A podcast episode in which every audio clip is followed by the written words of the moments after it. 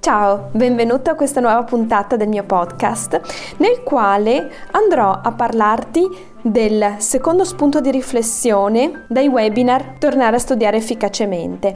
E il secondo punto di riflessione riguarda proprio la parola contatto umano che tecnicamente in PNL può essere considerata tranquillamente una nominalizzazione. Cioè è una parola in sé astratta, ma quello che ci interessa davvero è capire per te che cos'è il contatto umano, cosa significa, soprattutto come ti piace venire a contatto con gli altri, in modo tale da, eh, con queste domande, trasformare questa parola teorica astratta invece in qualcosa di più semplice perché viene dalla tua esperienza personale, non è un concetto astratto del quale non sappiamo esattamente a che cosa ci riferiamo e inoltre ti dà dei risultati molto più soddisfacenti nel momento in cui vuoi uscire da una sorta di blocco nel quale ti senti, vuoi avere più libertà. Come facciamo? Beh, ci basiamo sui nostri sensi. Quindi puoi chiederti che cosa vedo, che cosa ascolto, che cosa percepisco sulla pelle, che odori sento, che gusti assaggio, quando entro in contatto con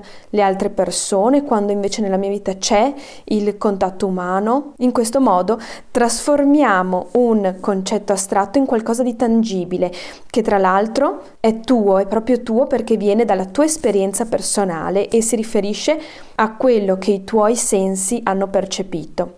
In maniera ancora più chiara posso notare la differenza tra una situazione nella quale io sento contatto umano e una in cui io non sento contatto umano o ne sento di meno. Nel caso dei nostri sondaggi noi l'abbiamo chiesto in particolare agli studenti riguardo la loro esperienza a scuola, sia alle superiori che all'università. E tu da studente puoi proprio percepire che cosa significa per te contatto umano come prendendo un momento momento, una giornata tipo di ad esempio un anno e mezzo fa, due anni fa, dove eri a scuola, cosa stava succedendo? E lì nota quindi che cosa vedevi in quella situazione, che rumori, voci, suoni, musiche sentivi, ascoltavi, che percezione della pelle avevi, anche della distanza degli altri fisicamente che odori percepivi e così vai a registrare quello che era una situazione per te di normalità, sulla quale quella volta non avevi magari neanche fatto caso. Dopodiché magari apri gli occhi e ti chiedi, ora quando adesso vado a scuola o in una giornata tipo di questo periodo. Ti immergi in quella situazione e noti quello che vedi, quello che ascolti, quello che percepisci a pelle, gli odori che senti, anche i gusti se mangi qualcosa. E lì ti diventerà lampante la differenza basata su ciò che percepisci coi sensi rispetto all'altra situazione che hai scelto. La cosa bella è che non tutti ci accorgiamo delle stesse differenze, anzi l'esperienza L'esperienza di entrambe queste situazioni è diversa per ognuno e anche le differenze che troviamo tra l'una e l'altra situazione sono diverse e particolari per ognuno di noi. E se una delle due situazioni era più piacevole dell'altra, allora ti puoi chiedere come posso con piccoli cambiamenti apportare una modifica sulla situazione meno piacevole in modo da integrare ciò che mi manca, quello che è venuto fuori dalla differenza. Come lo posso portare nella situazione meno piacevole e lì spazio alla fantasia, alla creatività per trovare delle soluzioni. Ti faccio un mio esempio.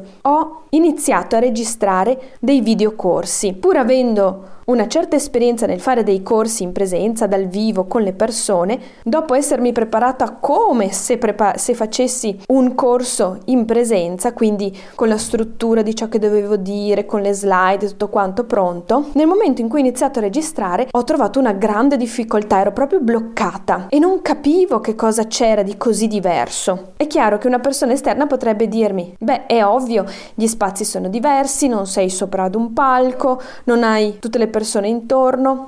Sì, ma dal mio punto di vista, che sono la persona che deve performare questa attività, qual è la differenza? E allora ho provato a rimmergermi quando facevo i corsi in presenza, a notare quello che vedevo, ascoltavo, percepivo e poi sono ritornata nel momento eh, e nel luogo in cui stavo registrando il videocorso e per me è stato lampante, mi mancavano le persone davanti. Allora cosa ho fatto?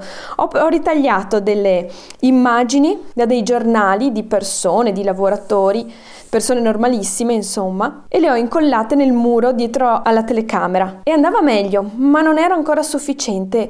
Avevo bisogno del movimento, perché erano statiche, avevo bisogno che si muovessero. Quindi ho iniziato a portare l'attenzione su il guardare me sullo schermo mentre mi registravo, in modo da vedere una persona in movimento. Ma ancora non era sufficiente. Quello che davvero mi mancava era il feedback dalle persone, sia quello non verbale che quello verbale sia la reazione no, che uno ha fisicamente quando io dico una cosa, sia anche magari a delle potenziali domande, curiosità, risposte che le persone mi possono dare, che il pubblico mi può dare. E quindi cosa ho fatto? Ho detto, beh, io ho bisogno di avere un po' di feedback, magari non riesco ad averlo tutto, ma un pochino ne ho bisogno, lo voglio. E quindi ho iniziato a chiamare una mia amica che molto gentilmente mi dedica del suo tempo e a raccontarle più o meno delle parti importanti che volevo dire nel videocorso e a chiederle se, aveva, se le era chiaro, se c'era qualche domanda che mi voleva fare e lei mi ha dato un sacco di spunti che mi hanno permesso nel momento della registrazione anche di aggiungere un tocco di realismo in quello che stavo facendo e quindi ad esempio concludere il mio pezzo con una potenziale domanda. Ad esempio potresti chiederti se questa cosa si può fare anche così e questo mi ha